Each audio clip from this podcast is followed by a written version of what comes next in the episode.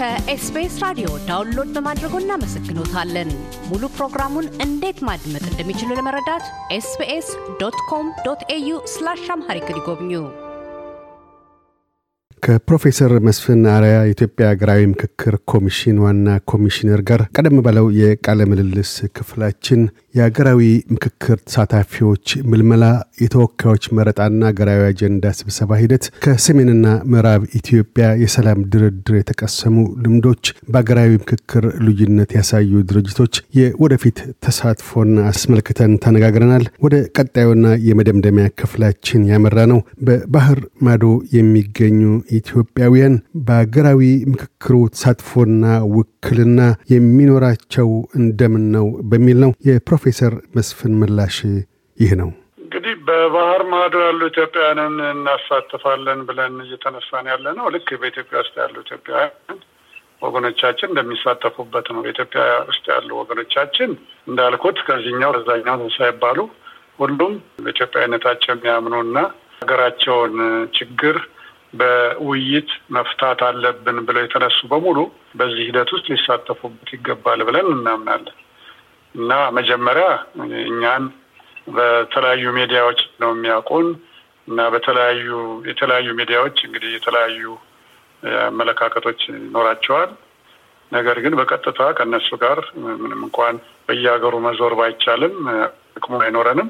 ቢያንስ ምን እንደምንሰራ ምን እየሰራን እንዳለን እና እንዴት አድርገን እነሱን ልናካትት እንደምንችል የአዋጁን ሂደት እና ተግባራዊነት፣ አሳታፊነት፣ ታማኒ መሆኑን መሳሰለውን ተግባራቱን በትክክል በማስረዳት በሂደት እንዳልኩት በሙሉ ውጭ ያሉ ኢትዮጵያ ውስጥ ያሉ መቶ ሀያ ሚሊዮኖቹንም ማሳተፍ እንደማይቻል ሁሉ ውጭ ያሉትንም ኢትዮጵያውያን ሙሉ በሙሉ ማሳተፍ ባይቻልም ቢያንስ እርስ በርሳቸው ተነጋግረው አጀንዳዎቻቸውን በሚገባ ራሳቸው መርጠው እና ያንን አጀንዳ ልከው እና በተመረጡት አጀንዳ ላይ ሊወያዩ ይገባል ብለው ያመኗቸውን ሰዎች ተወካዮቻቸውን በጣም ያነሰ ቁጥር ነው የሚሆነው።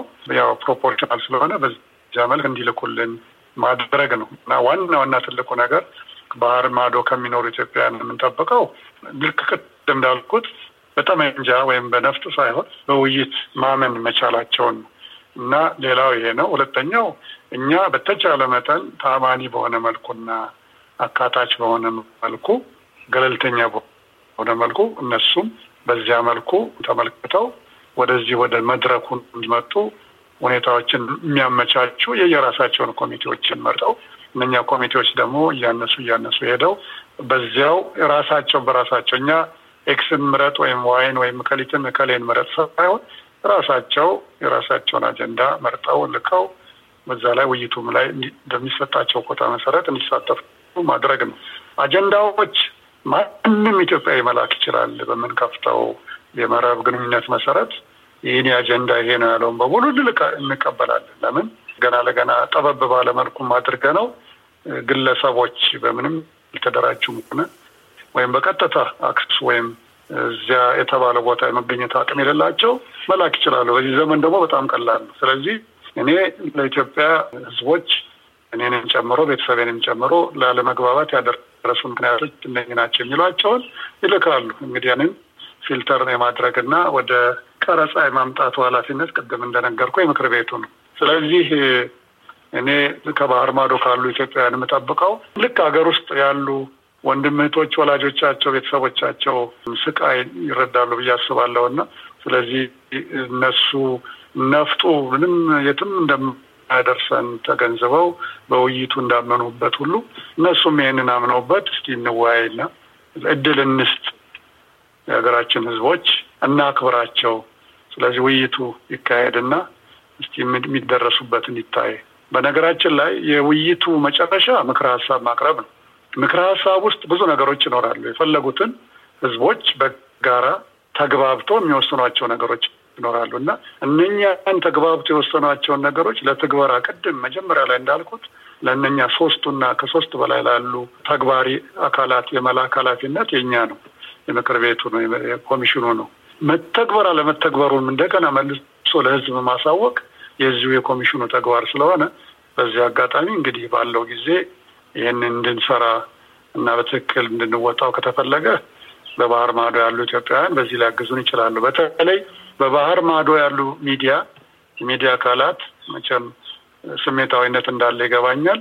ግን ያን ሁሉ እንደው ጠንከር አድርገው ስሜትን በማሸነፍ በተለይ በተለይ ግልጽ በሆነ መንገድ በተከባበረ መንገድ ውይይቱ እንዲሳካ ተወዲሁ ስለ ዳያሎግ ጽንሰ ሀሳብ ስለ ሂደቱ ምን እንደሚመስል በሌሎች በሌሎች ሀገሮች ያሉ ተሞክሮች በሌሎች በሌሎች ሀገሮች የተካሄዱ የዳያሎግ ሂደቶች የትኞቹ ተዋጣላቸው፣ ቤት ለምን፣ የትኞቹ አልተሳካላቸውም፣ ለምን የሚለውን ጭምር ለህብረተሰቡ ለነሱ ባለድርሻ አካላትም ለኢትዮጵያም ጭምር። በነገራችን ላይ በዚህ ዘመን ውጭ ያሉ ባህር ማዶ ያሉ ሚዲያ ያው ያንተንም ጨምሮ ኢትዮጵያ በከፍተኛ የሆነ ተሰሚነት ያላቸው ናቸው እና በዛም እስካሁንም አንዳንዶቹ እያደረጉ እንዳሉት አሁንም በተጠናከረ መልኩ በዛ እንዲያግዙ ነው በዚህ አጋጣሚ ጥሬን ማቀርቡ።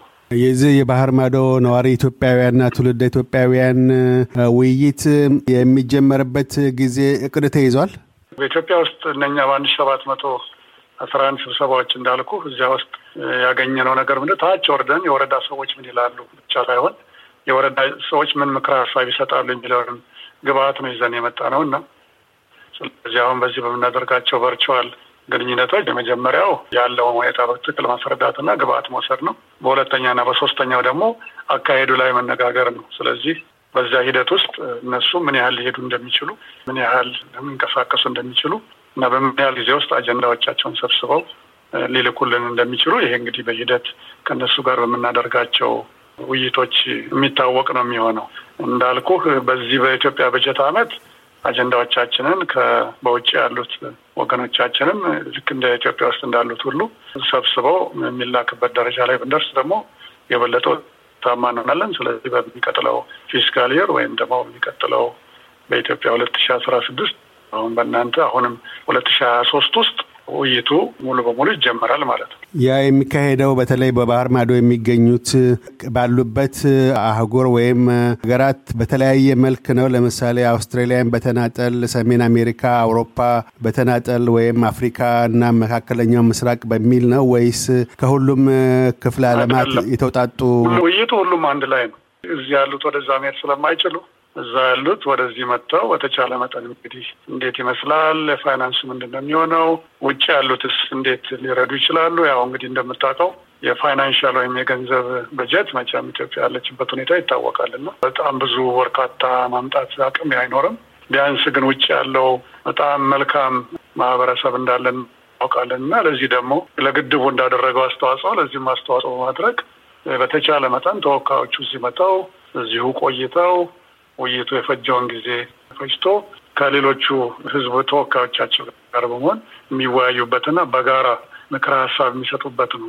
የተለያየ ሰዓት ስላላቸው ለምሳሌ አሜሪካዎች ከላይ እስከታች በአንድ ጊዜ ይሆናል። እስያና ውቅያኖስ ውስጥ ያሉት አካባቢ ያሉ ደሴቶች ያሉ ኢትዮጵያውያን አንድ ላይ ይሆናል። አፍሪካና አውሮፓ መካከለኛው ምስራቅን ጀምሮ አንድ ላይ መሆን ይችላል እንደሚችል እሱንም ለይተናል። የቅድመ ውይይቶቹ የሚካሄዱት በእንደዚህ አይነት ሁኔታ ነው። ከዛ በኋላ ግን በምናገኘው ምክረ ሀሳብ መሰረት እዚያ ያሉ ራሳቸውን አደራጅተው እነሱ ራሳቸው በሚጠሩት ምክንያቱም አሁን ለምሳሌ ኦሮሚያ ኦሮሚያ ላይ ነው የሚካሄደው አጀንዳ የሚሰበሰበው ከየዞኖቹ መጥተው። ስለዚህ እንደዛ ስለሚኖር ለምሳሌ ሰሜን አሜሪካ የራሳቸውን ስብሰባ ሊጠሩ ይችላሉ እንደ የአስፈላጊነቱ የደቡብ አሜሪካም ሆነ የአውሮፓ እንደዚህ ሊያደርጉ ይችላሉ። እሱን እንግዲህ እንዲመቻች የሚያደርጉት ራሳቸው ናቸው።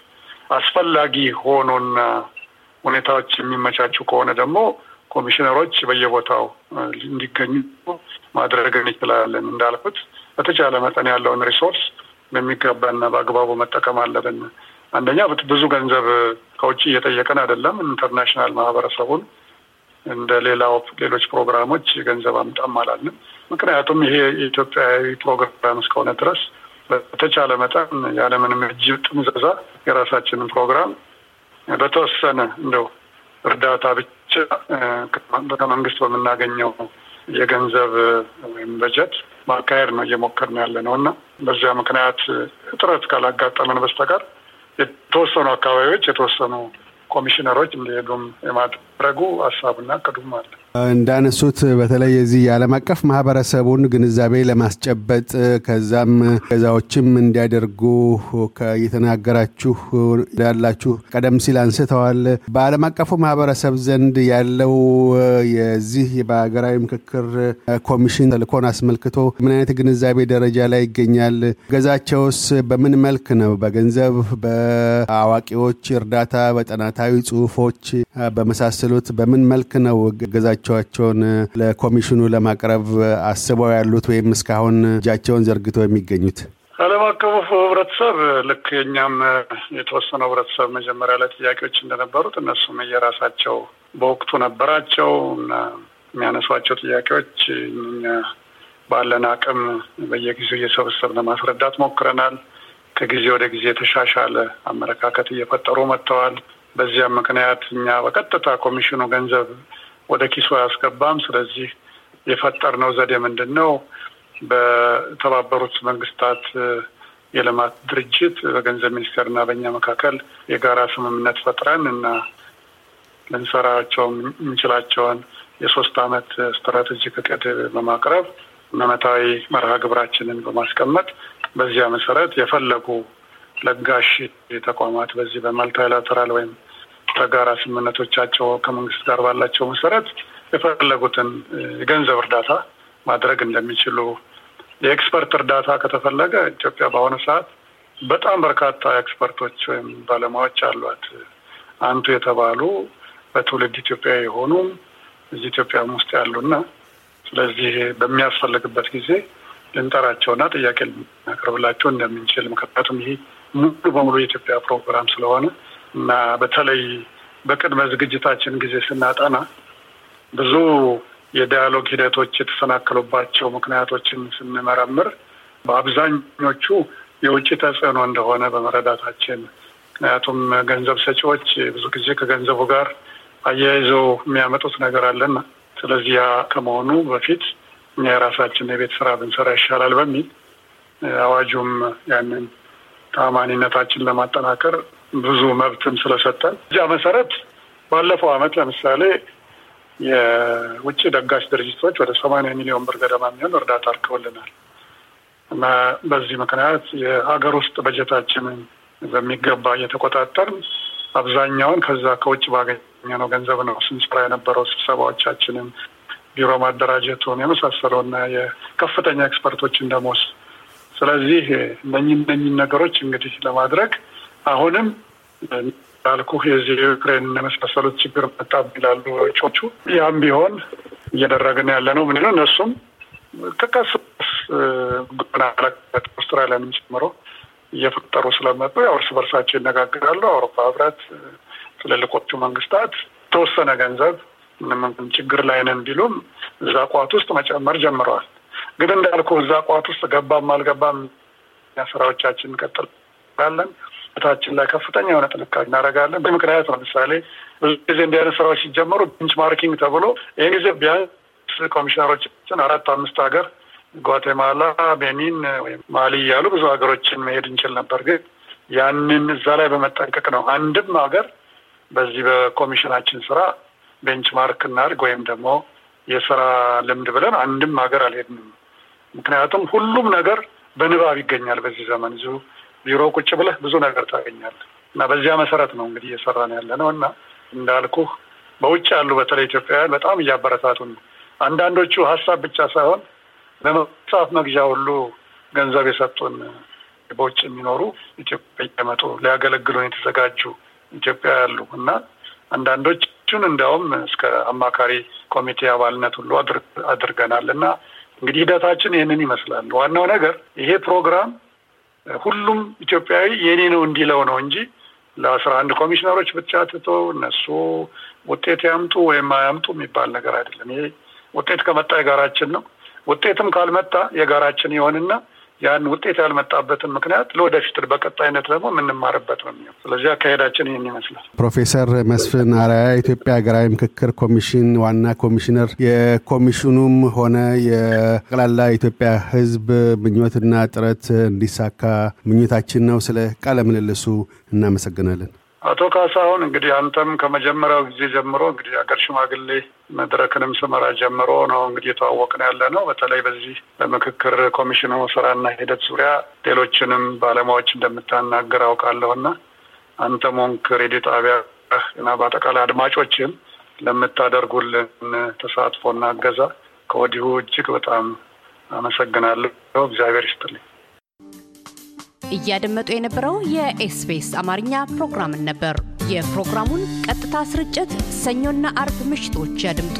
እንዲሁም ድረገጻችንን በመጎብኘት on demand እና በ SBS ሞባይል app ማድመጥ ይችላሉ። ድረገጻችንን SBS dot com dot au Amharic ን ይጎብኙ።